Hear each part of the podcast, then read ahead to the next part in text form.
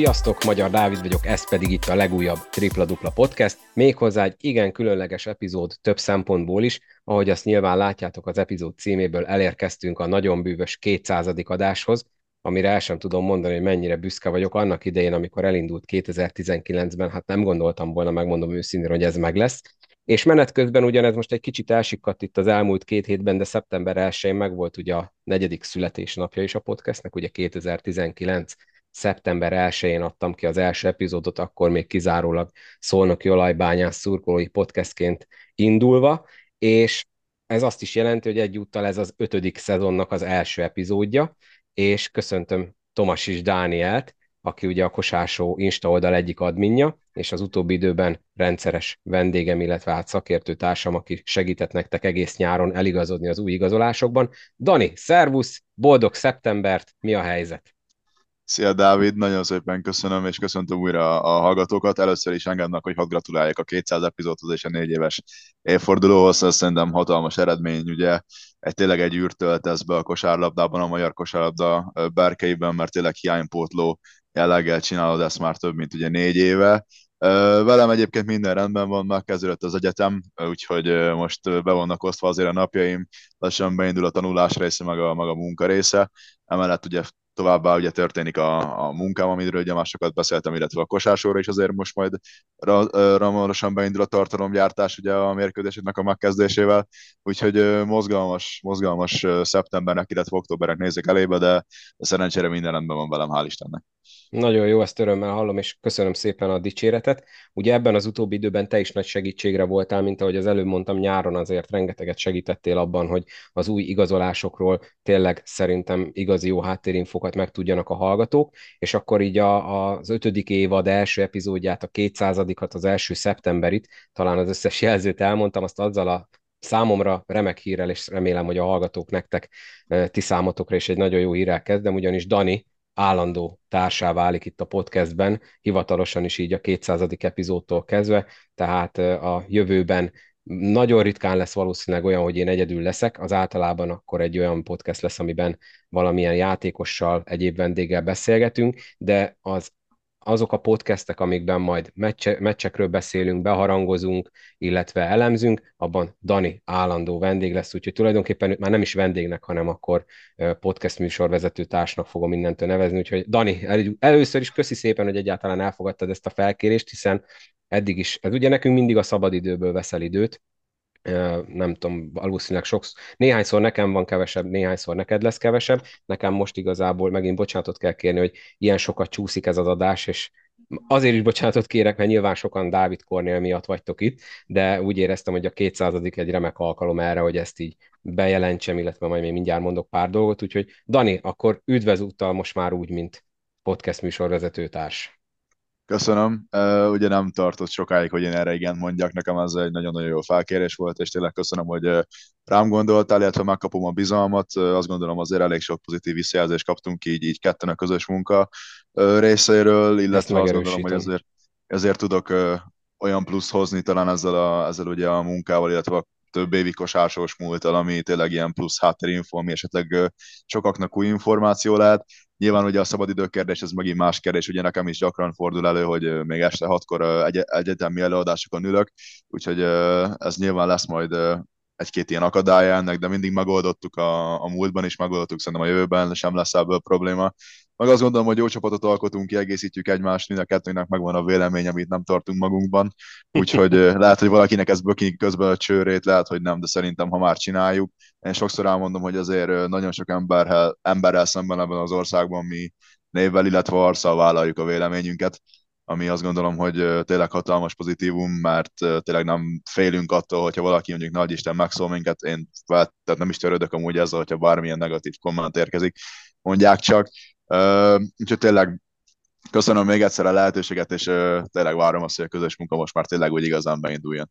Igen, nekem ez külön tetszett, hogy kiemelted, hogy jól kiegészítjük egymást. Neked ugye a munkád, ami ugye egy játékos ügynökségnél van, így scouting van. riportokat gyártasz, közösségi médiát menedzseled. Ez nekem olyan szinten teli találat és főnyeremény, mert ugye nekem én bevallom őszintén, nincs időm mindig mindent megnézni, a meccseket, akár a játékosokat, és ez tök jó, hogy te itt segítesz nekem. Én nekem elég elolva, elmondanom azt, hogy mi a szitu, te meg hál' Istennek a lényeg információt szállítod, úgyhogy tényleg köszi, és én nagyon nagyon bizakodva várom az előttünk álló szezont, ami ugye két hét, tehát egyébként nagyon durva, mert így elröppent a nyár, és két hét múlva már az első bajnoki fordulóról kell majd beszélgetni, hogy mit várunk, úgyhogy remélhetőleg a jövőben, ebben a következő két hétben érkezik majd a szezon beharangozó több részletben, és akkor a másik, ami miatt elnézést kérek, az, hogy ugye két hete csúszott ez a dolog, de azt most tudni kell, hogy nekem munka is sűrű, költözés előtt állunk, sokszor volt, hogy későn értem, az a tulajdonképpen ezt a kétszázadikat szerintem ötödjére sikerül most felvenni, mert az előző négy alkalom miattam elcsúszott.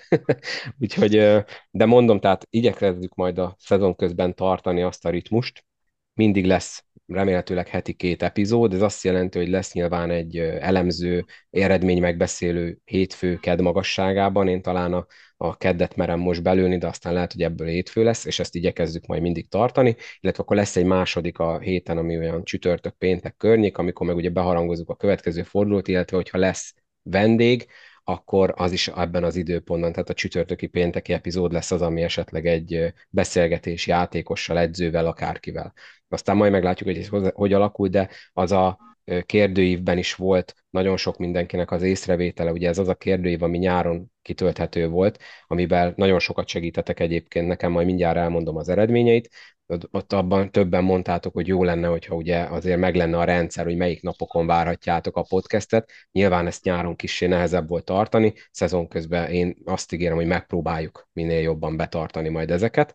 Ennyit erről, és akkor tényleg most már mindjárt következik a Dávid Kornéllal való beszélgetés, de szeretném ezt a nyári kérdőívet egy kicsit így megosztani veletek, hogy milyen eredmények születtek. Nagyon jó, nagyon köszönöm szépen, közel száz kérdőív kitöltés érkezett, megmondom őszintén nem számítottam ilyen sokra, és ami a legjobb, és Dani, majd itt erre kíváncsi lennék a kommentedre, mert ugye mondtad, hogy mi ugye névvel, arccal vállaljuk, amit mondunk, és ezt ugye sokan mindig azért szoktak minket megszidni, mert hogy, hogy, hogy mi szakértőként hogy mondhatunk ilyet. Tehát mi nem vagyunk szakértők, én, nem, én főleg nem, te inkább szakértő vagy, mint én, mi ugye szurkolók vagyunk, szurkolói szemmel nézzük az egészet, és képzeljétek el, hogy egyébként szombathelyről érkezett torony magasan a legtöbb kitöltés, legalábbis szombathely érzelmű falkó szurkolók, nagyon torony magasan ők adták a legtöbb választ, utána következik a Körmend Szolnok, és utána több csapat van ilyen, majdnem minden csapat részéről érkezett válasz, sőt olyanok is voltak, akik B csoportos csapatnak szurkolnak, úgyhogy onnan is hallgatnak minket,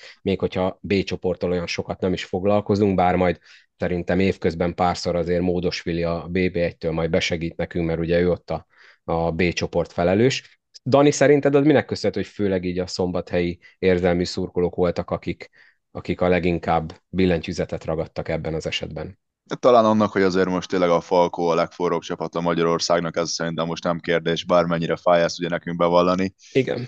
De, de tényleg most ha tényleg mindenki a szívére teszi a kezét, vannak eredmények, van egy koncepció, amihez ragaszkodnak, és tényleg beválik az, amit csinálnak, bíznak a magyarok munkájában, bíznak a külföldiek munkájában, bíznak az edzők munkájában, bíznak a vezetőségükben, és ez kifizetődik, úgyhogy szerintem ez nem olyan nagy meglepetés, hogy a szombathelyiek voltak tényleg így előnyben. Egyébként a kosásos kérdőíveknél is bármi van, akkor a legtöbb válasz általában szombathelyről érkezik, úgyhogy ez, a, ez az info az nálam is megvan valamiért. Hát ott most nagyon forró a kosárlabda, ugye ott a futball igazából most annyira nincsen, minden más ugye igazából tönkrement. Ugye a kézilabda is, ugye az skk van, de a haladás már ott sincsen, a futszál még, ami, ami ugye tényleg egy, egy forró topik jelenleg de tényleg az, hogy a Falkó szállítja az eredményeket, az tényleg meghozza az emberek érdeklődését, illetve meghozza azokat az embereket, akinek esetleg addig nem volt mondjuk olyan érdeklődése a csapat iránt, de mivel jó kosárlabdát lát, színvonalas kosárlabdát lát, remek csapatok érkeznek, majd ugye idén is például szombathelyre, mondjuk a Malagával, ugye egy Kendrick Perryvel például, akit ugye már láthatunk itt Magyarországon. Úgyhogy a Falkónak megvan ez a vonzereje, hogy tényleg képes leültetni szerintem a semleges szurkolót is egy BL meccsre a tévé elé, úgyhogy nekem ez nem olyan nagy meglepetés. Igen, igen, tényleg azt, ahogy mondtad, akármennyire is fáj, nyilván muszáj velük sokat foglalkozni, mert ők azok, akik ugye nemzetközi kupában vannak, sok válogatott szintű játékos, illetve hát válogatott játékos játszik náluk. Ez van, meglátjuk, hogy idén hogy lesz, nyilván majd igyekszem azért minél több felől hozni vendégeket, azért ez nagyjából szerintem a tavalyi szezonban is sikerült, nagyon kevés olyan csapat volt, akiről nem volt úgy hogy nem volt őtőlük vendég, vagy, vagy valami hasonló. Nyilván majd erre is próbálok, illetve próbálunk a szezonban odafigyelni. Hú, fura, hogy most már többes számba kell beszélni, hogyha valami podcastről van szó.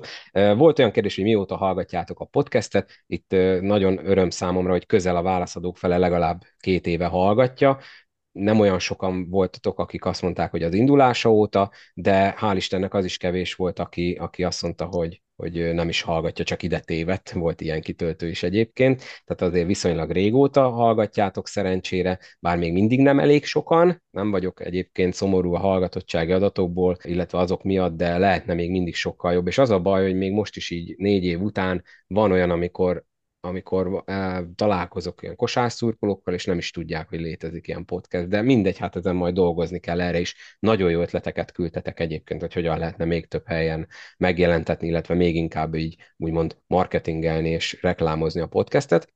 Az, hogy honnan, illetve hogyan találtatok rá, nagyon sokan a, Facebook, Instagramot jelölték be, tehát a közösségi média, ez is egy nagyon jó visszajelzés nekünk, hogy majd ott kell egy kicsit ráfeküdni arra, hogy még inkább hirdetve legyen a dolog, meg hát a, a, a Spotify, ami ugye gondolom beajánlja a sport témájú podcasteket hallgatóknak a, az adást, ott is sokan mondtátok, és hát nyilván még egyéb dolgok, de ezek voltak torony magasan a leg, több választ kapott lehetőségek.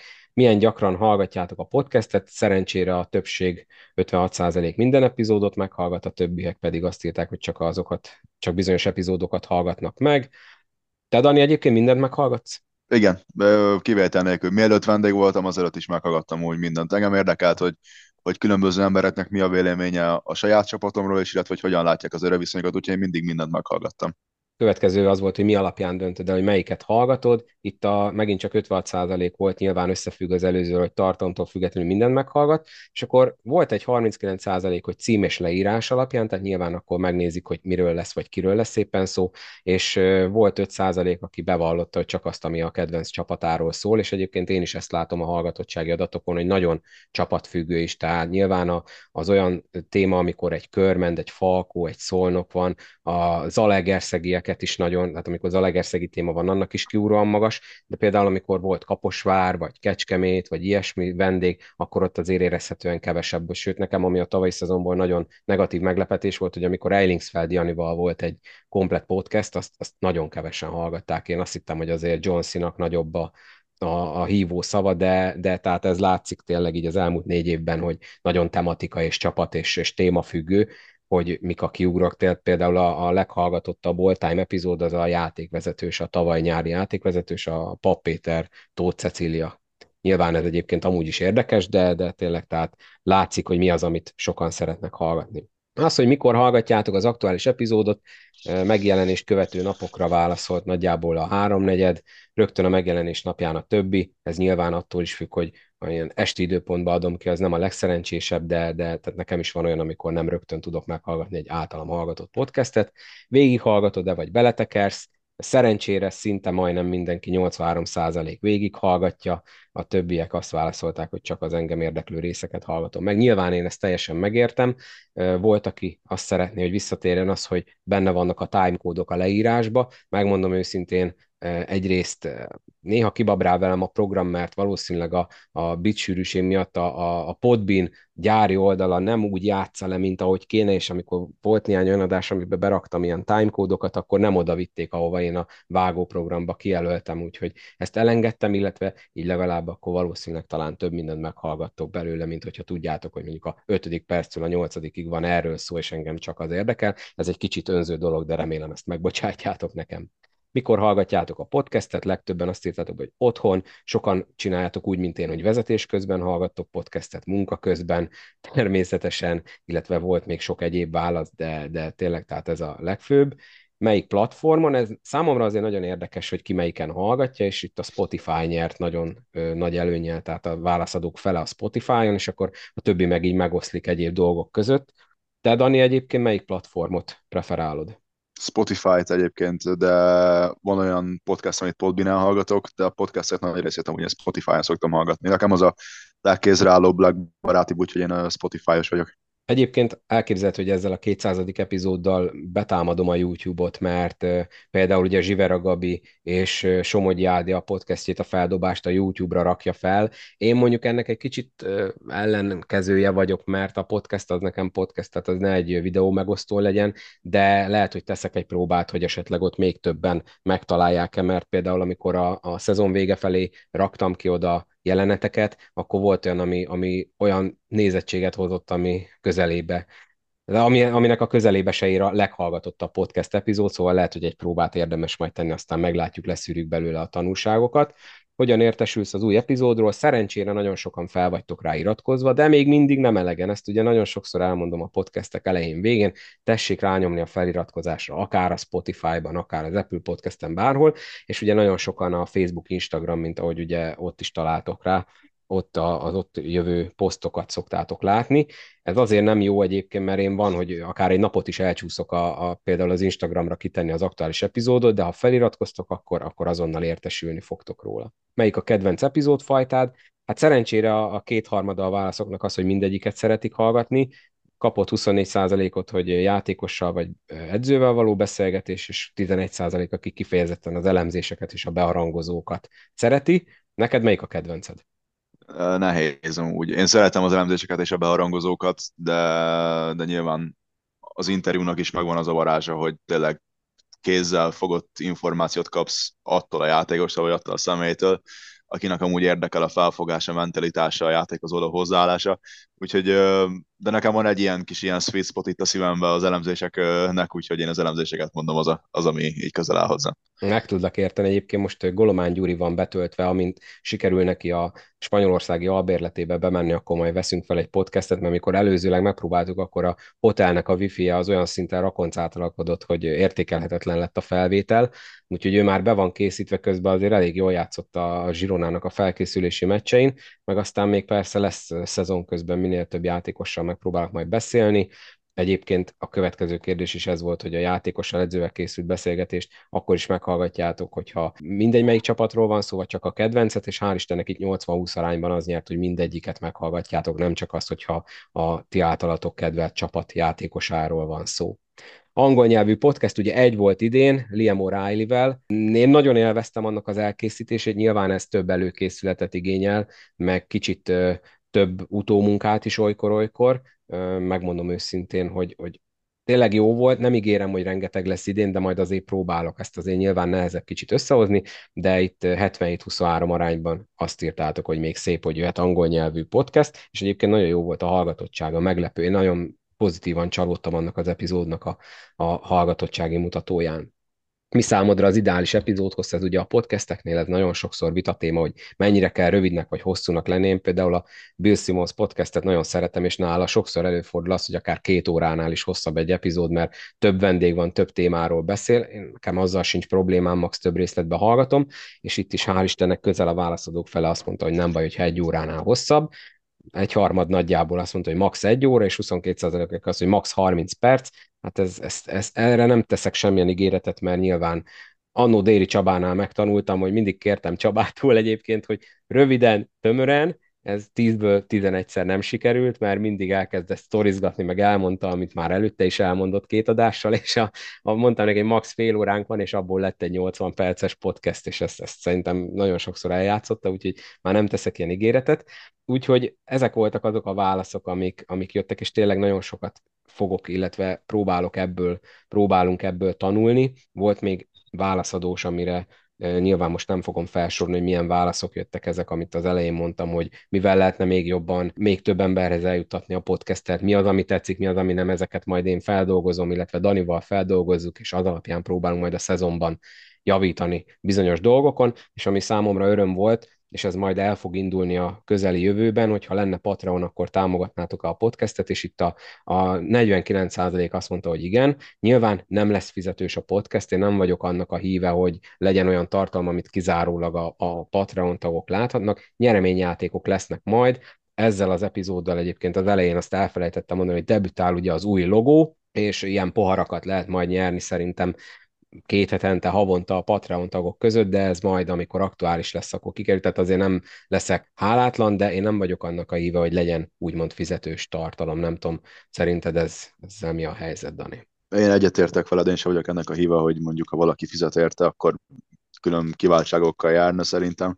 Lehet, hogy van olyan, aki mondjuk nem engedheti meg magának mondjuk egy hónapban bizonyos összegnél többet kiadjon ilyen extra kiadásokra, de mondjuk ugyanúgy szereti a kosárlabdát, ugyanúgy érdeklődik a sport iránt, azzal szemben is úgy gondolom, hogy nem fair, hogy kevesebb tartalomhoz, kevesebb anyaghoz jusson hozzá, mondjuk, mint valaki, aki, akinek simán belefér ez a havi keretébe, úgyhogy én teljesen a te oldalon állok ebben a kérdésben. Igen, tehát mondom, én nem ebből akarok megélni, ez csak az, hogyha esetleg valaki tényleg megengedheti magának, és szeretne ezzel támogatni, mert például most is ugye Danit is rábírtam, hogy vegyen magának egy új mikrofonos fülest, mert az előző headsetének a minőségével nem mindig voltam elégedett. Én is beszereztem magamnak egy tehát ilyen dolgokra költenék maximum, amit majd mindjárt hallgattok, Dávid Kornél interjú, azt hát bevallom őszintén, személyesen csináltam, mert akartam vele találkozni, mégiscsak a magyar gótról van szó, és nekem nagy vágyam volt, hogy személyesen találkozzak vele, és mindenképp mondtam neki, hogy személyesen szeretném csinálni a beszélgetést. Ennek az a hátulütője, hogy MKOS székházban csináltuk,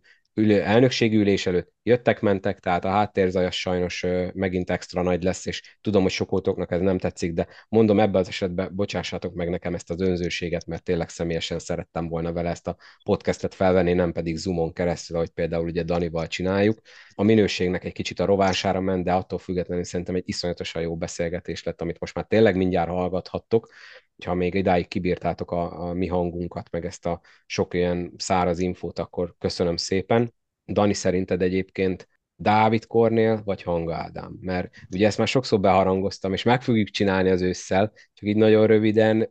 Te ugye nálam jóval fiatalabb vagy, de neked így a Dávid Kornél mikor, vagy van belőle valami, amire emlékszel gyerekkorodból? Figyelj, nagyon kevés. Nekem ez a kérdés mindig olyan, mint az NBA-ben most ugye a Jordan James Nyilván az én generációmnak a nagy része a James mondja, a kicsit idősebbek a Jordan mondják. Én hasonló indokok miatt mondom a hangádit. Ugye én láttam, tehát igazából én őt láttam játszani szinte az egész pályafutása alatt, úgyhogy nekem ebből a szempontból úgy érzem, hogy a hangával kell menni. Nyilván ugye Euroligát is nyert, viszont a másik oldalának ugye az, hogy a David Corneron kívül ugye még nem volt NBA játékosunk, reméljük a Vincent ezen ugye most változtat. Én a hangát mondom azért, mert igazából láttam, szóval róla van emlékem, róla tudok igazából úgy véleményt alkotni, úgyhogy, úgyhogy nekem azért a hanga a minden idők a legjobb magyar játékosa. Igen, ez egy nagyon jó vita, és erről majd tényleg egy nagy podcastet tervezek. Na de akkor, Dani, köszi szépen, hogy itt voltál. Ma nem foglalkozunk átigazolási, meg egyéb hírekkel, az majd a 201-nek lesz a, a, a témája. Ugye volt közben nekünk itt kosár VB, egy-két új igazolás, elkezdték a csapatok a felkészülési mérkőzéseket. Én voltam olajmeccsen, meg lehet, hogy pénteken megyek is. Szerintem te is láttál a körmendről már anyagot, vagy voltál meccsükön, úgyhogy majd lesz miről beszélni. Ez marad a 201-esre. Én a 200-nak ezt gondoltam, nyilván Dávid Kornél itt a fő attrakció, és akkor most következik a vele készült beszélgetés. Dani, köszönöm tényleg akkor még egyszer, és akkor üdv vitt akkor most már a, a tripla-dupla állandó tagjaként, és akkor találkozunk legközelebb a 201-esben. Még egyszer köszönöm szépen tényleg, és, és tényleg köszönöm, és találkozunk a 201-esben akkor. Nektek pedig köszönjük, hogy kibírtatok minket eddig, és akkor következzen a beszélgetésem a magyar góttal, az egyetlen ez idáig NBA-ben pályára lépő kosárlabdázóval, Dávid Kornéllal. Nagyon-nagyon-nagyon nagy öröm számomra, hogy a 200. adásra egy olyan vendéget sikerült megszereznem, akit bevallom őszintén már nagyon régóta szerettem volna elkapni, úgymond itt a podcastbe, de hát mi is lehetett volna ennél jobb alkalom, mint hogy 200. alkalomra a magyar góttal, az egyetlen NBA-ben is pályára lépő játékossal, egykori játékossal beszélgessek, remélhetőleg már kitaláltátok, ha a címben nem is láttátok, Dávid Kornél az illető. Kornél, hát nagyon-nagyon szépen köszönöm, hogy itt vagy és elfogadtad a meghívást. Megmondom őszintén, nem tudom, mikor volt utoljára ennyire izgatott egy interjú előtt. Nekem régi nagy vágyam volt, hogy találkozzak veled személyesen, és szerencsére ez sikerült. Mi a helyzet? Üdvözlet! Köszönöm szépen a meghívást először is, gratulálok ez a rengeteg adás, ez 200. adás, ez, ez, ez komoly dolog. Köszönöm. És, és, és, hát köszönöm, örülök, hogy itt vehetek. Sziasztok, üdvözlök és mindenkit. Remélem, hogy tudok válaszolni azokra a kérdésekre, amiket amiket felteszel. Igen, te ugye nagyon gyakori vendége vagy szerencsére a Sport és NBA közvetítéseknek, szóval onnan biztos nagyon sokan ismernek téged, de most már hál' Istennek a hazai kosár életben is remélhetőleg egyre nagyobb szereped lesz, hiszen ugye benne vagy az MKS-nek a, az elnökségében, az új elnökségben. Erről lennél szíves egy picit mesélni, hogy egyrészt hogy jött a megkeresés. Nekem az is érdekes, hogy eddig miért nem voltál benne, hiszen azért nem dúskálunk azokban a játékosokban, akikre igazak azok a jelzők, amiket néhány perc elmondtam, hogy, hogy csak most kerültél bele az elnökségbe. Igazán nem volt erről eddigekben szó, tehát fel sem merült igazán ez a dolog korábban, a korábbi években, és megmondom őszintén, én sem igazán kerestem azt a lehetőséget, hogy befolyjak ebbe a, a, a, az egész magyar kosárlabda vezetésébe, hogy így fogalmazzak, úgyhogy kívülről figyeltem természetesen, hiszen magyarként mindig is érdekelt az, hogy mi történik itthon, mi történik a vállalatottal, mi történik az utánpótlás annak kapcsán is, hogy, hogy ugye az akadémiámon ez eléggé részt veszek a napi életben, vagy hát próbálok legalábbis részt venni, és így azért látom azt, hogy mi, mi történik az utánpótlásban, hogy mi történik az elmúlt 20 évben az utánpótlásban. Úgyhogy aztán ugye amikor felmerült ez az egész dolog, hogy, hogy új elnökség, új elnök, akkor Báder Marci volt az, aki elsőként szólt nekem a kapcsolatom, de nagyon régi, régről nyúlunk vissza, hiszen játszottunk együtt a vállalatokba is, úgyhogy, úgyhogy nagyon régóta tartjuk a kapcsolatot, és, és amikor felmerült, hogy, hogy van ez a lehetőség, akkor egyből megkeresett, és én mondtam neki, hogy természetesen amiben tudok, megpróbálok segíteni. Akkor nem volt hezitálás, hogy elfogadd a felkérést? Nem volt igazán hezitálás, azért gondolkodtam rajta egy kicsit olyan értelemben, hogy azért szerettem volna látni, hogy mi lesz és hogy lesz, tehát mik a tervei és mit szeretne ő megvalósítani és természetesen az, hogy kivel kikkel tudok majd együtt dolgozni, és azután úgy döntöttem, hogy akkor, akkor meglátjuk, hogy hogy fog sikerülni.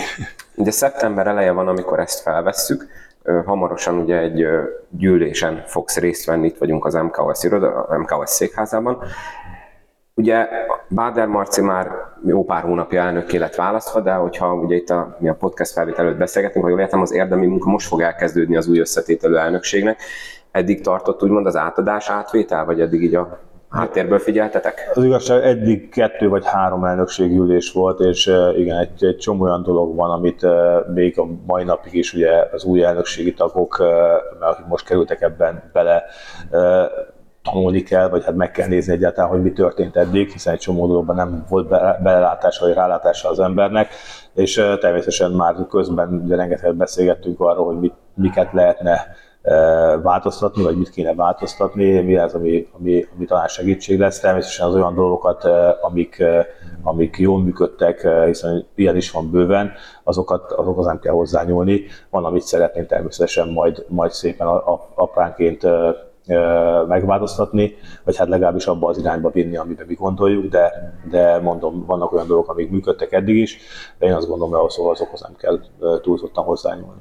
Te személy szerint mennyire lepődtél meg Ivkovics Stojan lemondásán, hiszen ő ugye nagyon régóta volt szövetségkapitány, és szép sikereket is ért el a válogatott élén. Én azt gondolom, hogy, hogy, hogy mindenkinek a döntése tiszteletben kell tartani. Én kosárdába élek rengeteg éve, tehát amióta abba hagytam azóta is, és mind európai, mind amerikai szinten napi dologként látom azt, hogy egyzők jönnek, egyzők mennek. Tehát számomra annyira nem meglepő ez a dolog, hiszen hiszen inkább az a meglepő, hogy, hogy már nagyon ritka sajnos az, hogy egy, egy, egy egyző hosszú időn keresztül tud dolgozni egy vállalatottal, inkább az van, hogy a türelem gyorsan elfogy, és nagyon, vagy az edző részéről, vagy a, a, a, ugye a vezetőség részéről, ha klubokról beszélünk, ha vállalatokról beszélünk, és elég gyorsan történnek ezek a változások, az ő döntése volt, tiszteletben kell tartani természetesen. Egyébként neked sosem fordult meg régen se a fejedbe, hogy edzősködjél? Tehát amikor abba a játékos pályafutásodat, voltak ilyen ambíciód, vagy ez nem, teljesen? Nem igazán voltak, hiszen én amikor játékos voltam, azért főleg külföldi években elég sok helyen játszottam, több országban is játszottam, és amikor befejeztem a pályafutásomat, szerettem volna egy helyen letáborozni, úgymond, és, és nem kívántam abba belemenni, vagy nem szerettem volna azt, mint játékosként folytatni, hogy, hogy eddig is mondtam, az edzői sors is elég mostoha sors ilyen szempontból, mert nem lehet kiszámítani azt, hogy most mennyi ideig tart. Igazán szerencsés esetben hosszabb ideig, kevésbé szerencsés esetben nagyon rövid ideig, úgyhogy ilyen szempontból ez nagyobb hátrányt jelentett számomra, hogy ebbe beleváljak, mint, mint a sok más pozitívum. És az, hogy ugye most a Milwaukee Bucksnak vagy a scoutja, ez ugye azt jelenti, hogy rengeteget jössz, mész, nagyon sok helyen kell megfordulnod, főleg ugye amikor szezon van. Ez a gyakorlatban hogy néz ki? Mert ezt eddig tudtuk, aki ugye követi a, akár a NBA NBA közvetítéseket, ugye ott sokszor van erről szó, az Eliup podcastban is sokszor beszéltek erről, de ez hogy néz ki gyakorlatban, hogy te döntöd el, hogy mikor hova mész, vagy kapsz egy listát mondjuk a Milwaukee-tól, hogy akkor mit tudom én ebben a következő két hétben ezt, meg ezt, meg ezt néz, meg itt, meg itt, meg itt, vagy ezt hogy kell gyakorlatban elképzelni? Gyakorlatban úgy néz ki, most már tizedik éve, ez volt a tizedik éve pont, hogy a Bucksnál vagyok, úgyhogy elég szép jubileum. A Jannis, Jannisnak az, amikor ő oda került, akkor kerültem én is oda, és végigkövettem teljesen test közelből azt, hogy ő mennyit fejlődött, és ez tök jó dolog. A, másik az, hogy, hogy ezt gyakorlatban úgy kell elképzelni, hogy át, általában egy hónap előre én állítom össze a programomat. Én, én rangsorolom, rangsoroljuk a játékosokat, megvan az, hogy fiatalok közül kit és hogyan kell megnézni, ugyanúgy a felnőttek között is, akik már ugye nem draftra kerülő játékosok, hanem elmúltak már azok az évek, hogy draftra kerüljenek és akkor ez alapján állítom össze egy hónap előre a programomat, és ebben benne van az utazás, és kezdve minden mérkőzéseket, amiket meg kell, meg kell néznem, és és utána természetesen egyeztetem a bucks ezt ők általában jóvá hagyják, és innentől kezdve, innentől kezdve megy minden a, a maga útján. Az elején is ilyen sima volt, vagy az elején azért több egyeztetésre volt szükség? Én, én azt gondolom, hogy, hogy ők nagy, nagyjából az elejétől kezdve, hiszen előtte én voltam a Phoenix House-nál három évet, tehát már elég régi, régi motoros vagyok ilyen szempontból. Az elejétől kezdve bíztak abban, hogy, hogy, hogy megfelelőképpen válaszolunk, hogy kit kell megnéznem. Természetesen rengeteget beszélünk, és évközben is rengeteg meeting van, amikor uh, ugye egyeztetünk arról, hogy kik azok a játékosok, akik érdemes nézni, akiket többet kell nézni, ők is kapnak információkat, annak ellenére, hogy Amerikában vannak különböző helyekről, hogy, hogy itt is van egy játékos, ott is van egy játékos, ezeket egyeztetjük, és uh, utána állítom össze azt a, azt a utazási tervet uh, és azt a listát, amit, amit ugye követek. És mekkora scout tímje van a Milwaukee-nak?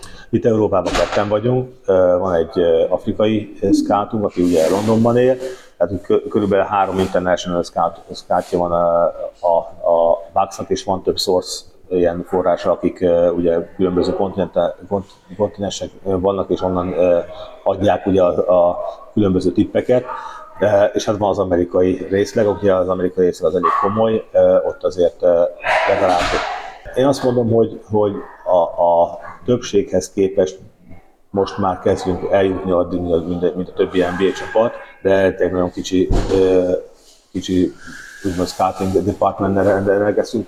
A Bucksnál egyébként azért nehéz ezt megmondani, mert mindenki scout, scouting volt, tehát a, a, a general manager, a sportigazgatót keresztül mindenki megy és nézi a játékosokat, nézi a, a, azokat a, a, a potenciális játékosokat, akik bekerülhetnek a Buckshoz. Tehát ilyen szempontból nincs kimondva az, hogy most öt van, aki kimondottan scout, van persze, Amerikában van 6-8 ember, de ugyanaz analitikus részleg is, ott van három, három emberünk, aki szintén utazik és nézi a játékosokat, mondom a general manager, assistant general manager, kezdve, aki a front office-ban dolgozik, aki most már azt gondolom, hogy a 30 emberből áll, azok a nagy többsége mind úton van és figyeli a, a, a játékosokat ismerje, hogy amikor döntést kell hozni, mindenki tudjon valami okosat hozzám tenni. És ez egyedi ott az NBA csapatoknál, vagy most már inkább ez a trend, hogy akkor mindenki így csinálja, hogy tényleg mindenki mozog? Én, én nem tudom, megmondom őszintén, a, a, a Suns két elő, előző székhelyen mondjuk ugye először bekerültem Clevelandben, akkor ott egy kis részleg volt viszonylag, de ott is mozogta volt, akkor Danny Ferry volt a general manager ott,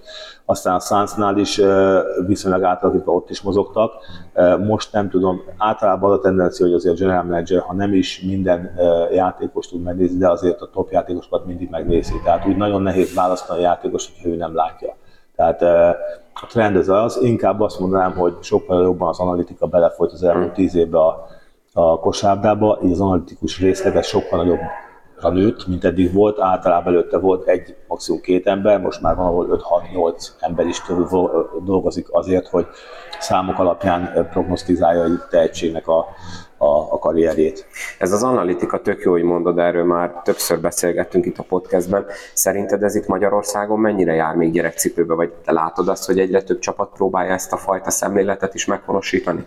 Nem tudom, megmondom őszintén, annyira nem, nem vagyok benne a magyar csapatoknak az életébe. Akkor máshogy kérdezem, ti az akadémián, a Dávid Kornél Kosár Akadémián mennyire támaszkodtok Után, Utánpótlásban, utánpótlásban is egyre több jobban be, bekerül az a, a, az a dolog, szóval egyre jobban be, bekerül a, én azt gondolom a, a felmérések, a különböző fizikai felmérések mellett rengeteg más adat a, a rendszerbe, és ez egyre többen próbálják hogy mondjam, analizálni.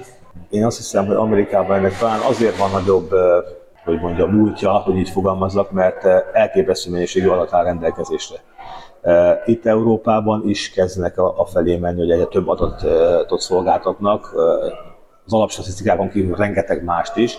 Itt azért kicsit lassabban megy ez a dolog, tehát én azt hiszem mindenhol van most már olyan, aki ezekkel foglalkozik, Magyarországon, Európában is, de még mindig azért ilyen mennyiségű adat, amit, amire lehet hosszú távon építeni, és ez azt kell, hogy visszamenőleg is legyen valami, ugye az elmúlt 10-15-20 évben is legyen valami adat, amihez lehet hasonlítani, az, az, az még azért nem ott tart, én azt gondolom. Gondolom ennek az a fő oka, hogy az infrastruktúra az viszont kegyetlenül kell hozzá, mert itt gondolom olyasmiről van szó, mint a fociban is, hogy rengeteg kamerát be kell rakni Igen. a csarnokban, Igen. és akkor ugye azok Igen. figyelik a mozgást, így a futott mennyiséget, stb. Abszolút így van, ebben egyébként Magyarországon is van fejlődés, hiszen itt is alapul, de hát azért azt nem lehet elvárni, hogy mit tudom, 18-26 kamera figyeljen egy-egy edzőközpontban, vagy egy-egy csarnokban, amik ugye figyelik a játékosokat, és próbálják ugye egyenként is felmérni azt, hogy ki mire képes, mérni azt, hogy ki mennyit fut, stb. stb.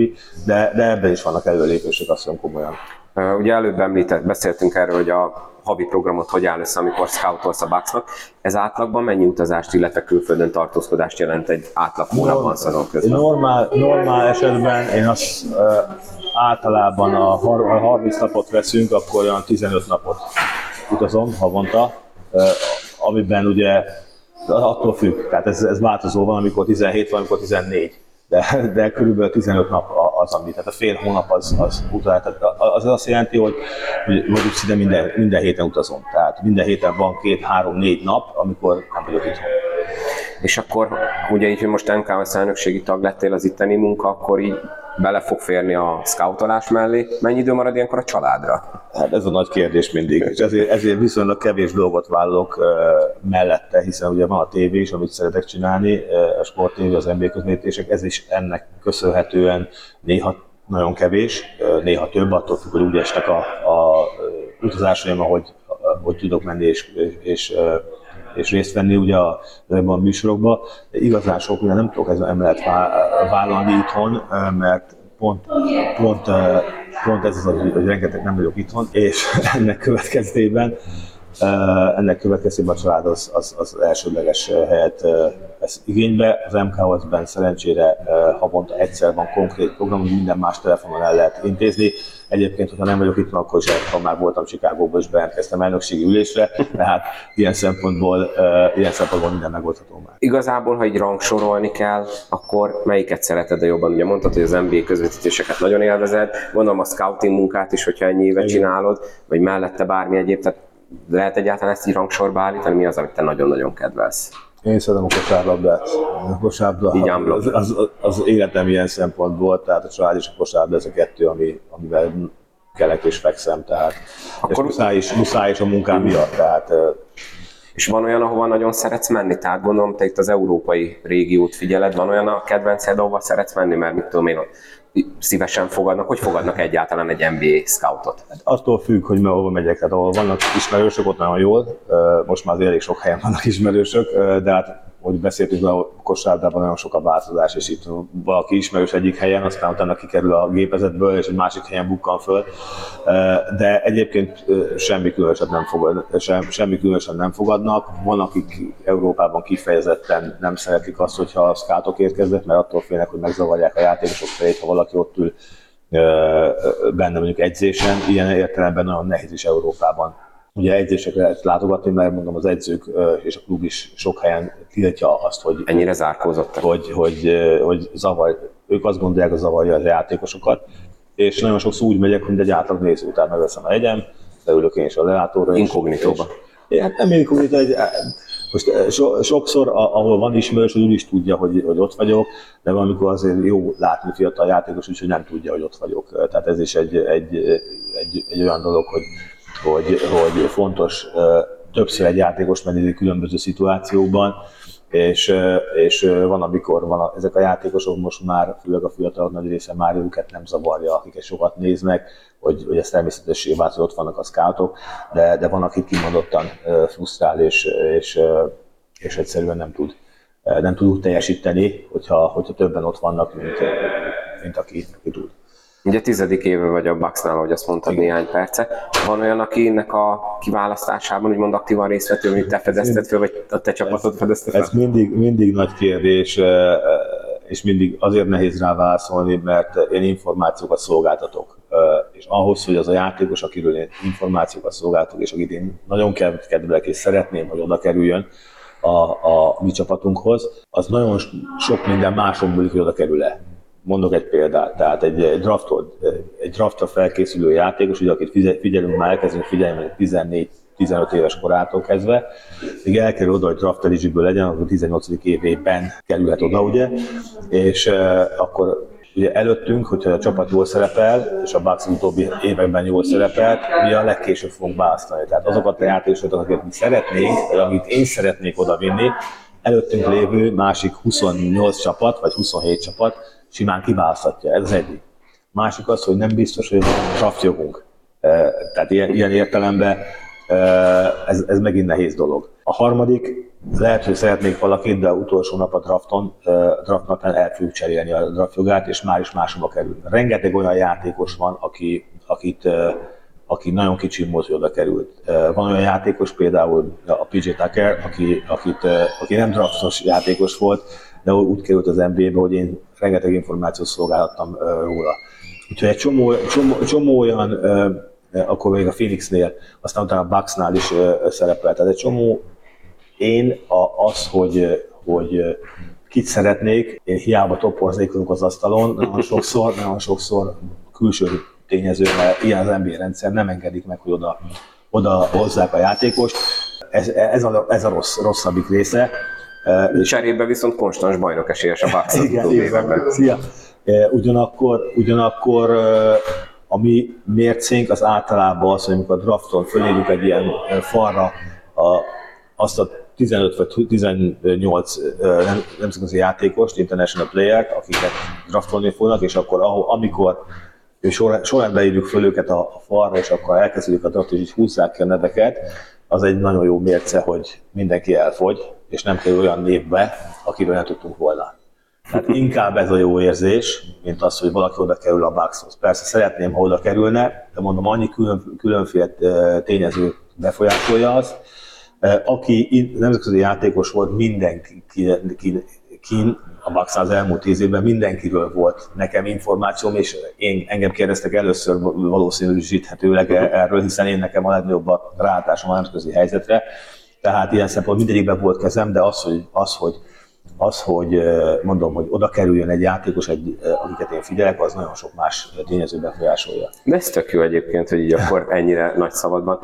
Priorizálják még az amerikai játékosokat inkább, vagy ez már a régmúlt ez a sztereotípia, hogy azért mégiscsak a hazaiakat részesítik előnyben? Én azt gondolom, hogy, hogy talán a, a, a rizikó faktor az még mindig fennáll, pont azért, mert az amerikaiak hiába figyelik azért, és nézik meg egy-kétszer vagy egy párszor az európai játékosokat, egy teljesen más rendszerben vannak, ami sokkal komfortosabbá teszi az ő választási jogot. Kevés, kevés a kisebb a rizikó egy amerikai játékost választani, mint egy európai, akit ők ugyan néznek és tanulmányoznak ők is és figyelik, de nem élőben vannak ott, míg Amerikában tudják a rendszert, az egy rendszer működik már 30 éve, és tudják azt, hogy nagy valószínűség azok a játékosok, akik is ilyen, azok a játékosok, akik oda fognak kerülni, oda kerülhetnek, azok nagy, nagy többségben jól fognak teljesíteni. De láttunk rá ellenpéldát rengeteget, hogy olyan játékosokat draftolnak, és olyanokat felejtenek el, vagy nem később draftolnak, akik, akik később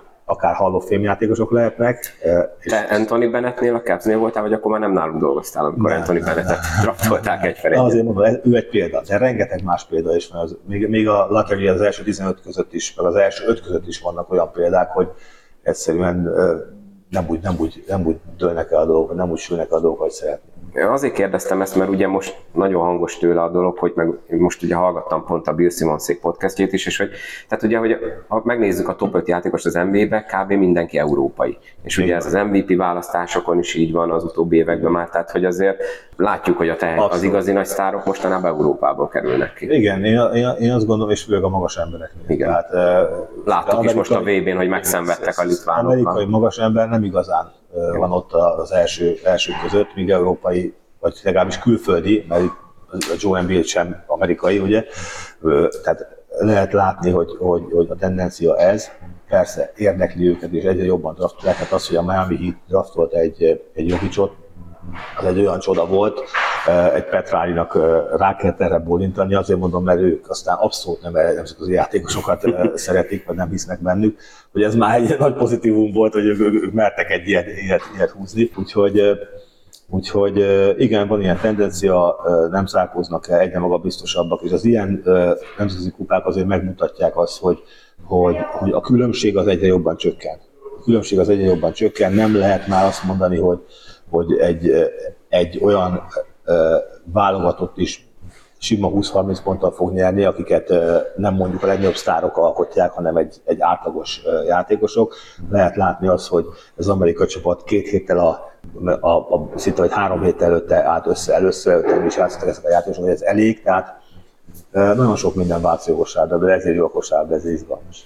Na, remélem, hogy akkor az NBA szekció ez kielégítette a hallgatók kíváncsiságát. Én szerintem ezek olyanok voltak, amiről nem mindig esik szó. És én ugye megint csak kértem a hallgatók segítségét, mert mindig olyan jókat tudnak kérdezni, ami nekem nem jutna eszembe. És László János küldött egy olyan kérdést, hogy ugye ha minden igaz, ugye te körülbelül 16 évesen kezdtél el kosárlabdázni. Igen. Ez azt jelenti, hogy te, te konkrétan 16 évesen kezdtél szervezett formában kosárlabdázni, gondolom nem azért az, hogy akkor fogtál először kosárlabdát a kezedben, tehát hogy akkor kezdtél edzésre járni, vagy hobbi szinten korábban is játszottál, vagy úgymond tényleg csak korábban még kosárlabdát sem fogtál a kezedben, tehát ez volt László János kérdése. Nem igazán fogtam kosárlabdát a kezembe. Én fociztam. Én nagyon szerettem a focit, én úgy nőttem fel, hogy, hogy foci volt a mindenem, az Argentina, a Brazil csapatjátékát figyeltem, és, és rengeteget rúgtam a labdát, kos, kosárlabda.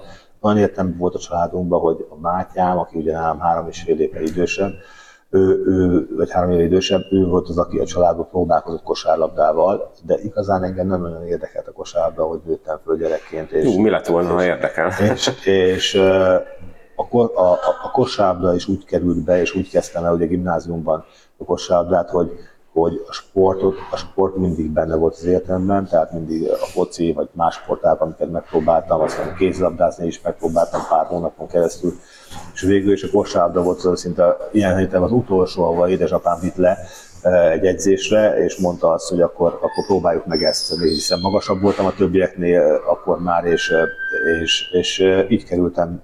Akkor nőttél úgy nagyobbat? Tehát az évit akkor Mindig kicsivel magasabb voltam, és a fociban is ez volt a hátrányom, hogy amikor ugye egyre magasabb lettem, és végül is kapuba állítottak, ezt mindig elmondom régen, azt már nagyon nem szerettem, és akkor abba is hagytam, hogy az, az nem, nem volt számomra egy, egy, egy, egy cél, hogy kapus legyek és innen, innen volt az átmenet, hogy bizonyos sportolni muszáj volt, mert mozgékony volt. Szerinted ez előnyödre vált, hogy ennyi sportot kipróbált, hogy az amerikaiaknál is ezt mindig elmondják, hogy az nekik mennyire jó az egyetemi rendszerben, és hogy nem csak egy sportra ö, specializálódnak, hanem mellett egy amerikai fociznak, Igen. van, aki lacrossozik, van, aki baseballozik, atletizál, stb. stb mert ugye Európában általában ezt hiányolják a játékosokból, és főleg ugye a fizikai adottságok, hogy emiatt valószínűleg emiatt is jobbak Amerikában, hogy egyszerre több Igen. sportot kipróbálnak, és az ugye több izmot megerősít, stb. Ilyesmi. Én azt gondolom, a sport önmaga teljesen, hogy mit kezd az ember, mivel kezdi és mivel fogja folytatni, a sport eleve egy adottságot ad. Tehát én gyerekkorom óta sportoltam. Tehát nem az volt, hogy, hogy akkor kezdtem el kosárban 16 évesen, és akkor előtte semmit nem csináltam, én mindig sportoltam. Tehát én mindig kim voltam a, a játszótéren, én mindig futottam, én mindig úsztam, úszni álltam, amikor általános kell. Tehát mindig sport volt az életemben, ami benne volt, és ahogy te mondod, ez egy alapot ad mindenképpen az izomzatnak, a fizikai fejlődésnek,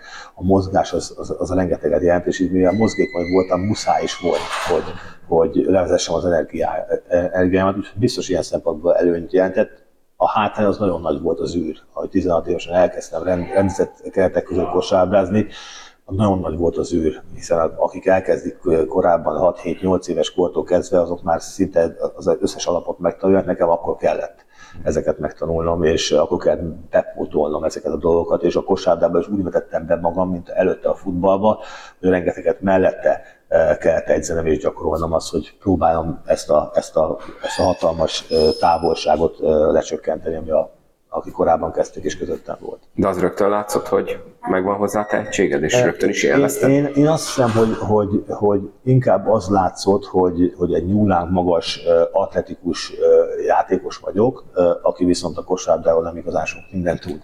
Ez már egy jó adottság.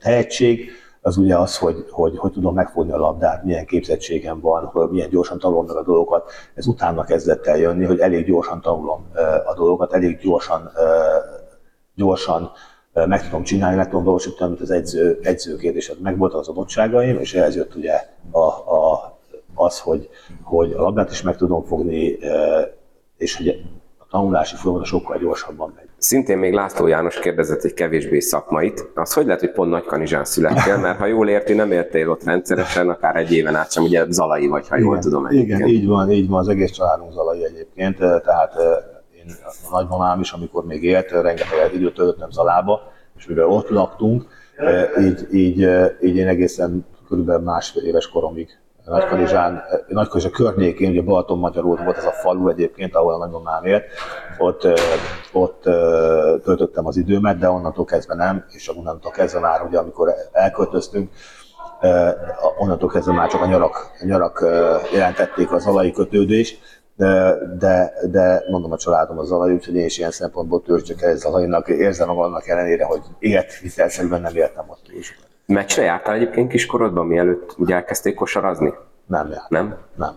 nem jártam. Kosármeccsre nem, de foci meccsre akkor jártál ezek Foci meccsre rengeteget jártam, kosármeccsre nem Kraft Zsolt kérdezi, és akkor egy kicsit így visszakapcsolunk az NBS, hogy a külsőségeket tekintve volt-e bármi különbség az amerikai, magyar vagy más bajnokságban? Gondolom itt a játékos pályafutásodra kérdez rá, étkezés, bemelegítés, regeneráció, sérülések kezelése, tehát az is, amit ma ugye sokan mondanak, hogy mekkora különbség vannak, régen ez mekkora volt? Ugyanígy meg voltak a különbségek. Én azt hiszem, hogy hogy nem is ugyanígy azóta rengeteget fejlődött, mint az európai kosárlabda, mint pedig az amerikai kosárlabda is rengeteget fejlődött, akkor a különbség elég nagy volt az e, európai és az amerikai között, de ez a különbség egyre jobban csökkentek, és a csapatok erre kimondtan törekedtek, hogy azok a dolgok, amik jók és működnek, tehát az, hogy, hogy, hogy, hogy egy a csapat, a csapat például csapat chemistry, a csapat kémiája, hogy hogy tud működni, az mennyit számít abban, hogy együtt utaznak a, a játékosok, együtt étkeznek a játékosok. Ezeket átvette Amerika, az összes többit meg ugye próbálta a Európa átvenni az amerikaiaktól a, a, a sérülés megelőzéstől kezdve, a rehabilitáción keresztül, a, a, a, az edzésmódszeren keresztül egy csomó mindent, és ez a mix alkotja azt, hogy a különbségek egyre jobban tűnnek el. Megvolt a különbségek, ugye adottságbeli különbségek vannak általában, képzettségbeli különbségek régen sem nagyon voltak, olyan értelemben, hogy hogy, hogy Európában is jó képezték a játékosokat. Tehát képzettségben elég magas szintre jutottak, adottságokban nem tudták, atletikusságban, gyorságban, sprintben, és ez a gyors játék, ez a mai napig megmaradt kint. Európa is fejlődik. Láttuk a szerbek játékát például, aki látta, hogy, hogy a szerb kosárban, ami régen ugye kimondta az a, az a, az a lassú, lassabb játékot és a pozíciós játékot erőltette, most mennyiben megváltozott, és mennyire ők is a gyors játékot erőltetik. Tehát egy csomó olyan dolog van, ami változik, a, a, a körülmények is változnak, de ahogy te is említett az elején, az, te is említett az elején, a, a, anyagi vonzatai vannak. Tehát ahhoz, hogy egy olyan edzőtermet építsenek föl Európában, mint mondjuk Amerikában adott dolog egészen a középiskolától kezdve egyetemen keresztül az NBA-ig, az, az, az, az forrás kérdése, hogy van rá vagy nincsen, és Európában nagyon kevés helyen van. Melyik volt a kedvenc helyed egyébként, ahol játszottál? Uh, mindenhol szeretem uh, valamiért játszani. Uh, az volt a pek inkább, szia, az volt a pek inkább, hogy uh, én nagyon szerettem volna meleg helyen játszani. Pályafutásom során, ahol meleg van és mindig hideg helyen játszottam ennek megfelelően, tehát Litványától kezdve. Észak-Spanyolországban is hideg volt télen, tehát ugye Vitóriában játszottam, ott is hideg volt, és végre a pályafutáson végén Gran Canaria-ra, Kanári-szigeteken játszottam két szezont, na ott nagyon szerettem lenni, ott aztán végre, végre normális idő volt, de ez csak a, a, a körülmények. A csapat szerencsém volt pályafutása során általában jó csapatokba játszottam, akik mindig a bajnokságra törtek, és ez azért, azért az összes külső körülményt átveszi akár Litvánia, akár Spanyolország, akár Franciaország, akár, akár Amerika. Először Amerika egy más kategória volt, úgyhogy nehéz azt mondani, hogy Spanyolország természetesen az, ami, ami számomra itt európaiként a, a, a legjobb és a legvonzóbb volt számomra, és ott is éreztem a legjobban magam. NBA-ben ott melyik volt a legjobb? A, hát a Bulls egyértelmű, ez nem kérdés, nem csak azért, mert ugye oda kerültem először, és az embernek ilyen szempontból valamilyen oda kötik a, a, az érzelmei, e, és e, ilyen szempontból ez volt a, a, a leg, e, leg, leg, hogy mondjam, a legnagyobb dolog számomra, hogy ott játszottam, ahol a, még érezte az ember a Michael Jordan féle Bullsnak a, a, a, a hatását. Egyértelműen az volt a, a legjobb időszak. Szoktál azon filozofálni, vagy gondolkodni néha, hogy ha ma játszanál, vagy jobb lenne, vagy rosszabb lenne, mert ugye látod, hogy mennyit fejlődött azóta, akár technológiai, akár technológiailag, akár ugye játékban. Sokszor szokták mondani, hogy neked ugye a skillseted az a mai NBA-be mennyire Igen. beleillene. Szoktál Igen. ezen így filozofálni? Nem szoktam, nem szoktam. Nem fájdítod a szíved, gondolom. Igen. Nem szoktam igazán filozofálni ezen, az az éra az elmúlt. Persze, a kosárban is változik. Valószínű, hogy, hogy, hogy nekem előnyösebb lett volna mostani kosárlabdában játszani, de attól függetlenül én meg vagyok, megelégedte, meg tudok elégedni azzal, hogy, hogy abba az érába, ahol játszottam és ahol töltöttem az időt, az, az, az úgy sikerült.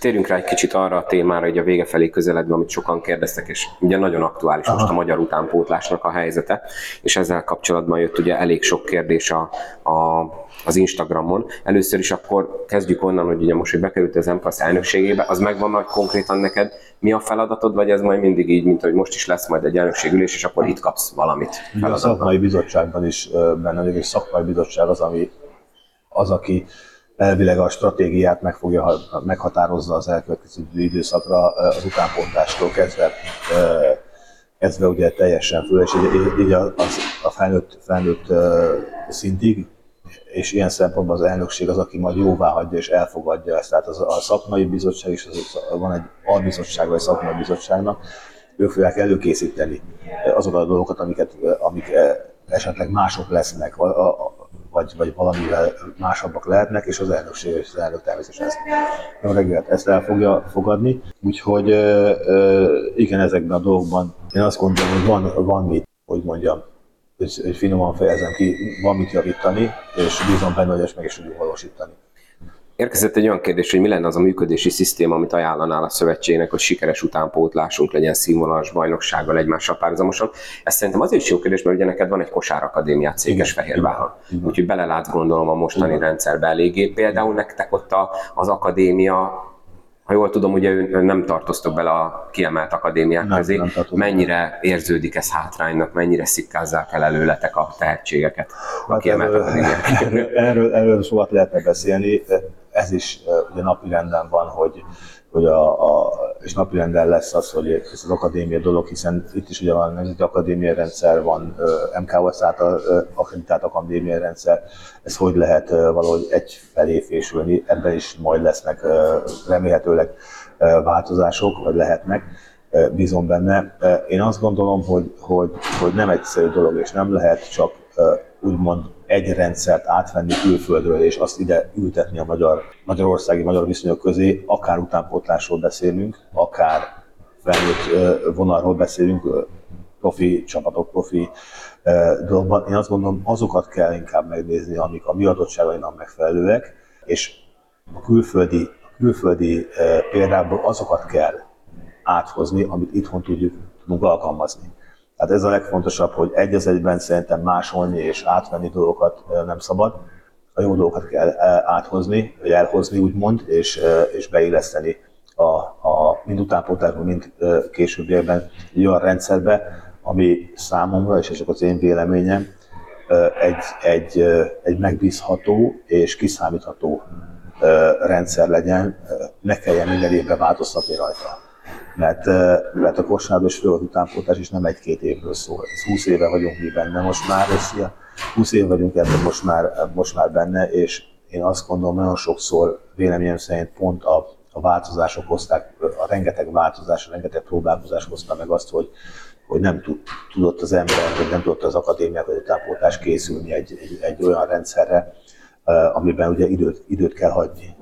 És ugyanez van ugye későbbiekben, és ebben is én azt hiszem, hogy, hogy, hogy egy, egy, egy, egy olyan, olyan rendszerben kell gondolkodni, amire lehet építeni, és, és türelmet kell, kell, kell adni ennek a rendszernek, hogy kifolyjon, ebben lesz meg bukkanok, de el, el kell határozni, hogy mert kitartunk, mert csak így lehet értelme, nem az, hogy minden évben változtatunk valamit.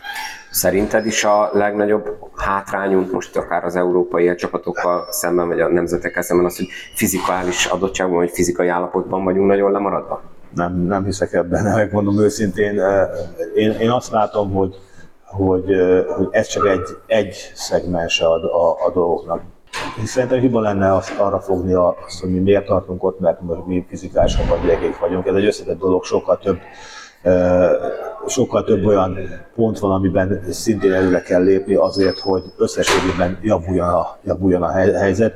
Ebbe beletartozik természetesen a fizikai dolog, de azzal nem tudunk mit tenni, hogy nálunk nincsenek két méter tízes emberek. De én nem is arra gondolok, de hogy magasság, hanem az, hogy, hogy látszott most az utánpótlás tornákon is, hogyha van egy-két jó meccsünk, utána erről létileg egyszerűen elfogyunk a végére. A, a, fizika, a fizikális felkészültség és az erőlét az két különböző dolog. Lehetnek nálunk vékony gyerekek, akik maratonfutók, és lehetnek gyerekek, akik 10 perc múlva ugye nem tudják el, bedobni a kosárba a labdát. Tehát valahol én azt hiszem, hogy, hogy, hogy nem vagyunk, én, én nem, nem hiszek abban, hogy olyan nagy különbségek lennének. Én végigjárom a nyaranta az összes utánpótlás, hát nem az összes, de nagy többséget, így, így mondanám, az összes utánpótlás Európa bajnokságot, és igen, vannak adottságok, vagy jobban teljesítő országok, akiknek jobb adottságú játékosaik vannak, magasabbak, erősebbek fizikálisan, és vannak olyanok, akiknek alacsonyabbak vannak, viszont rendkívül jó felkészültek fizikálisan olyan értelemben, hogy nem fáradnak el,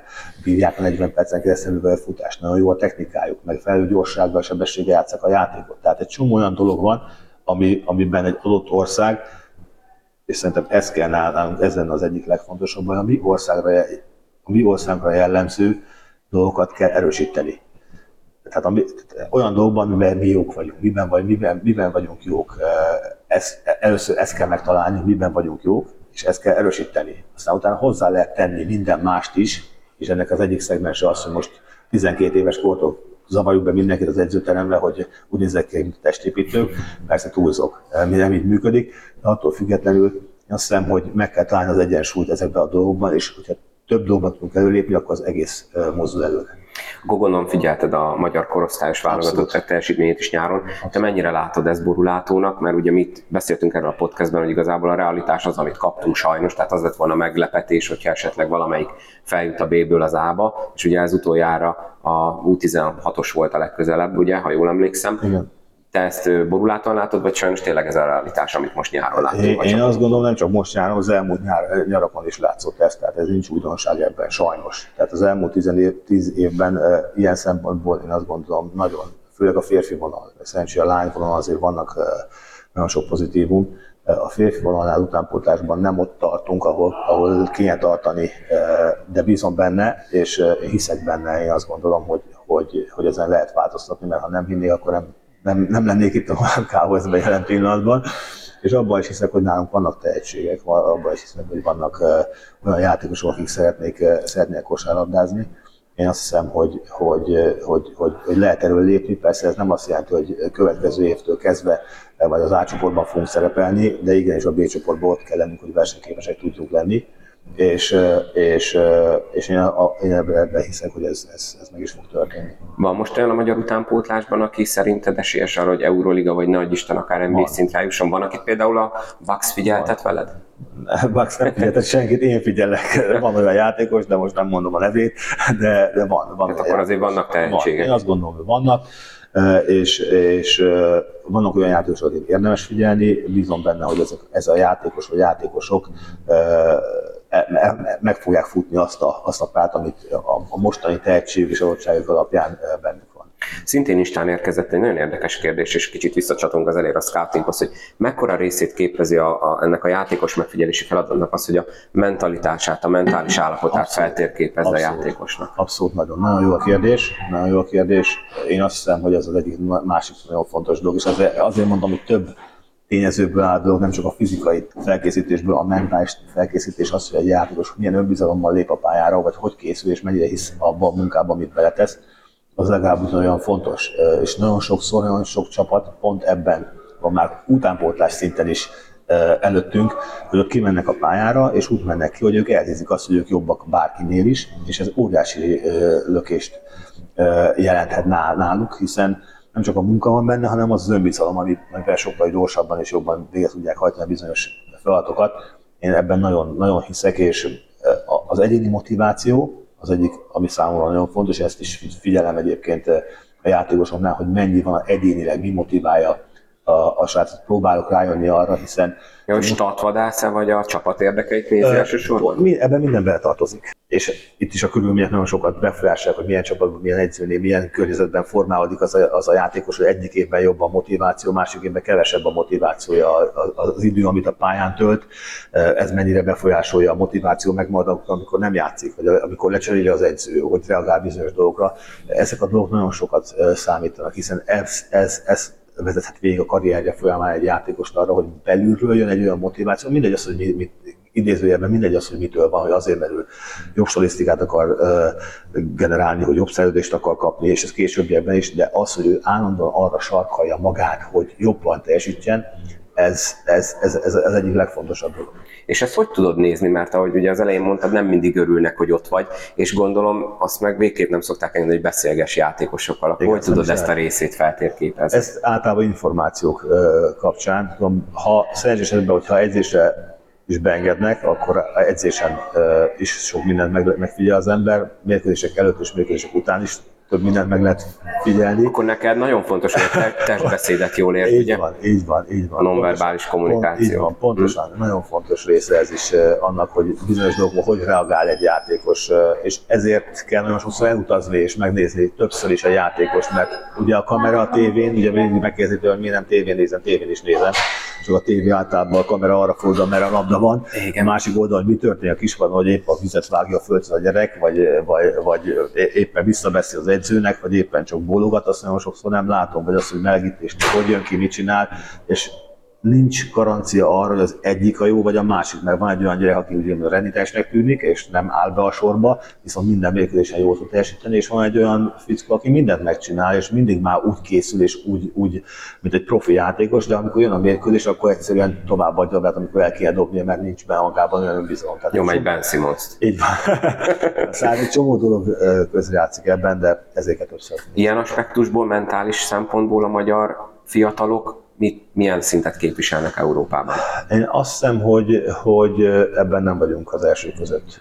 Ebben sem vagyunk az elsők között, inkább így fogalmaznék, de ez valahol ott jön, hogy a sikerélménynek is meg kell lennie. Tehát én mindig azt mondom, hogy amikor dicsérünk, akkor, akkor, akkor dicsérjünk, amikor valakit lecseszünk, vagy mint edzőként, már edzők különböző korosztályból, alsó korosztályból, akkor ne az legyen az erősebb tehát, tehát valahol ki kéne egyenlítődni a dolognak, és nagyon sokszor azt látom, hogy, hogy inkább a, a, a tiltás, az, a büntetés az, ami sokkal nagyobb hangsúlyt kap nagyon sokszor utánpótlásba, mint az ellenkező a dicséret. És, és a magyar ember és a magyar játék ebbe is különböző, mert az, a, a, a poroszos szerb stílust, az nem biztos, hogy ez itt működik Magyarországon, de az sem biztos, hogy az a működik, ami Amerikában működik, hogy állandóan ugye ott az jobb hogy igen. igen. tehát hogy te vagy a legjobb, te vagy a... Valahol a kettő között kell megtalálni a hangsúlyt, nem könnyű. Hát ez lesz talán a legnehezebb nem könnyű, de valahogy az edzőknek ezt kell már, már utána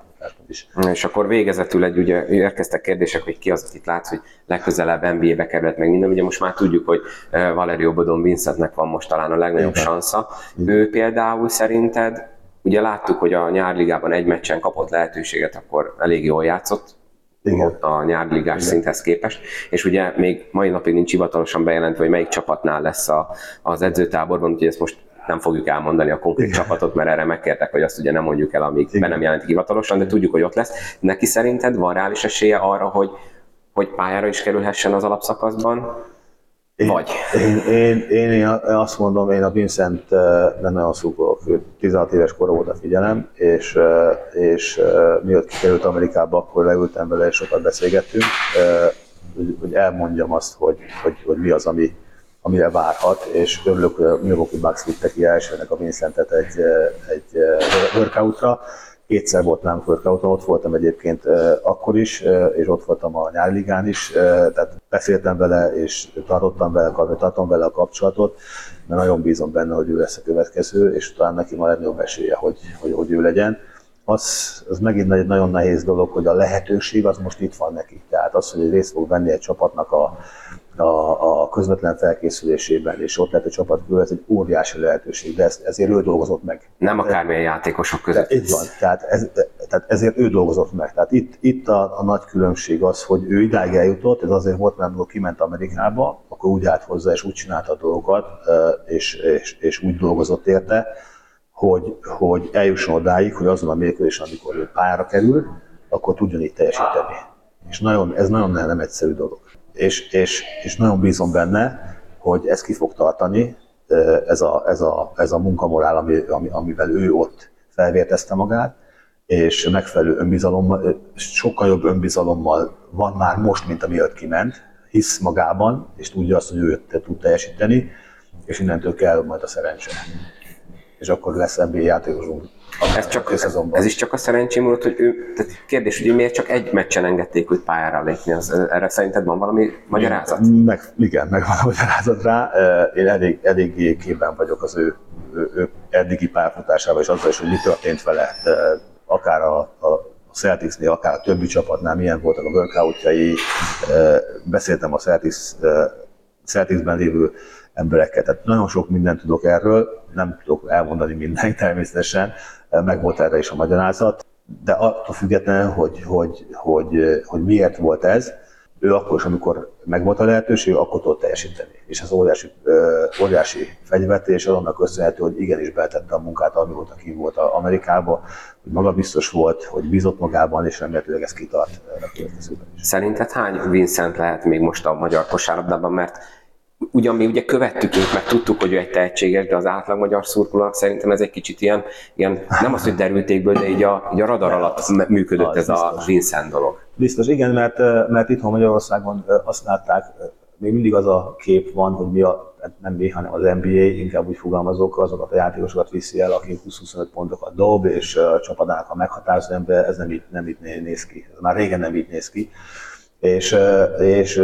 régen így nézett ki egyébként. Régen így kerültek ki, még, még én előttem is játékosok, hogy jól kell teljesíteni. Most már inkább azt nézik a csapatok, hogy azt a játékost azzal a skillsettel, tehát azzal a tehetséggel, vagy azzal a magassággal ő hogy tud beilleszkedni a csapatba. Tehát neki nem kell 20 pontot dobni, hiszen ott van egy másik játékos mellett, aki majd dobja 20 pontokat. De arra, arra a szerepre ez a játékos alkalmas lehet-e, tud annyit fejlődni, majd, hogy alkalmas lehet, ez a kérdés, hogy azt kell nézni, és nekem is azt kell nézni, hogy megfigyelődnek, hogy ez a játékos, ha abban a közegbe kikerül, képes lehet-e arra, hogy, hogy, hogy belép abba a szerepbe. Mi lehet, hogy 5 perc, lehet, hogy 10 perc, lehet, hogy 15 perc.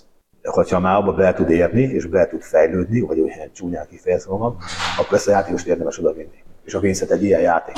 Tehát megvan a adottsága, megvan a tehetsége, és lehet, hogy egy kiegészítő ember volt, meg egyik csapatból a másik csapatba került, attól függetlenül ő neki minden megvan ahhoz, hogy NBA-be játékos legyen belőle. Nem sztárjátékos, de egy olyan játékos, aki használható. Ha tippelnet kéne, akkor oda fog érni? Mondom, ez sok mindentől függ. Én nagyon szeretném. Én nagyon bízom benne, én nagyon drukkolok neki, én, én, én, én bízom benne, hogy, hogy, hogy ott lesz. Végezetül pedig ugye Hanga Ádám idén Euroliga győztes lett, és ezzel hát igazából itthon is elindulhat az a vita, hogy ki a magyar gót, te vagy Hanga Ádi. Te mit gondolsz ebben a kérdésben? Én, én azt mondom, az Ádám olyan karriert futott be, e, a két karriert nem lehet igazán összehasonlítani, teljesen más más érában kezdtük is a Ez játékot. most teljesen olyan, mint neki a Amcsiknál a Jordan LeBron téma, ugye? Én, én, nem is szeretném, én, én azt gondolom, hogy az Ádám, az Ádám kihozta a maximumot a karrierjéből, abszolút szerencsésebb lett volna, hogyha korábban az NBA-be kerül, hiszen a biztos, hogy benne ott is megragadt volna. Ilyen szempontból egy teljesen másolat jár be, mint én, így nehéz, nehéz, nehéz összehasonlítani a dolgot. Én nagyon sok mindent elértem már Magyarországon, akkor, amikor kikerültem, ő nagyon korán került ki, és rengeteg dolgot elért ott, amit én soha nem tudtam elérni. Tehát sokkal kevesebb időt is játszottam, és sokkal hosszabb időt is játszottam nagyon jó csapat, tehát azért így összehasonlítani nagyon ne, nehéz. Eredményességből biztos, hogy ő előttem van egy Európában, hiszen eh, mind az évek száma, mind a csapatok, amiben játszott, az, az, az, az önmagáért beszél. Úgyhogy, úgyhogy én nem hiszem, hogy, hogy, hogy számomra eh, ez, ez eh, érdekes kérdés lenne. Én ugyanúgy drukkoltam az Ádámnak is, hogy kikerüljön az NBA-be, mint ahogy minden alkalommal, amikor sikert érte, gratuláltam, és és, és örültem a sikerének, és nagyon nagy szüksége van a, a magyar kosárlának, a hangládámra, nagyon nagy szüksége lesz a, a, a, a Vincentre, és minden olyan játékosra jó utat mutat a, a, a fiataloknak arra, hogy igenis el lehet jutni. Azzal De. szerinted lehet még mit kezdeni, azt meg lehet menteni, hogy Ádám többször elmondta, hogy ha ő hazajön Budapestre, akkor szépen elsétál, fikálgat az utcán. Míg Spanyolországba megállítják, nem is tudom, mesélt, hogy kim volt, ugye Szerbiában ott is megállították. Tehát, hogy ez, ez valamilyen szinten nagyon gáz ránk nézve, nem, hogy itt van egy ilyen eredménysort elérő játékosunk, akit sokkal magasabban kéne tartani, mint ahol van. Téged gondolom, hogyha itt elmész kávézni, vagy valami, mert vannak informátorok, akik szoktak írni, hogy ó, itt van egy budapesti kávézó, itt ül Dávid Kornél, hogy tehát itt azért megállítanak téged az utcán, nem? Nem, most már kevesebbet. Most már kevesebbet? Én, én személy szerint annyira ezt nem szerettem soha, megmondom őszintén, úgyhogy az Ádám végig tud menni Magyarországon az, az utcán, szerintem örüljön neki. Igen, hát pro-kontra megvan, de... Örül, örül, örüljön neki. De abból az aspektusból meg gáz, amit én mondtam. Jó, egyébként nem hiszem, mert szerintem őt is megismerik, de a, értem a kérdést, abszolút. Én azt gondolom, hogy, hogy, hogy ez nem lehetne kérdés, hogy sokkal magasabb helyen legyen a kosárlabda itt Magyarországon de ez, ez, ez nem az Ádám hibája, hozzáteszem ezt. Tehát akkor adok egy tippet, akkor adok egy tippet, hogy az MKOS ezzel is foglalkozom, mert a marketing az nem abszolút, mindig sikerült abszolút, az elmúlt években, abszolút, szerintem ezt így ebben megegyezhetünk. Kornél, iszonyatosan nagyon szépen köszönöm, remélem, hogy pont belefértünk az időben, amit rám szántál. Köszönöm, hogy itt voltál a 200 Oké, okay, köszönöm is a lehetőséget. Sziasztok!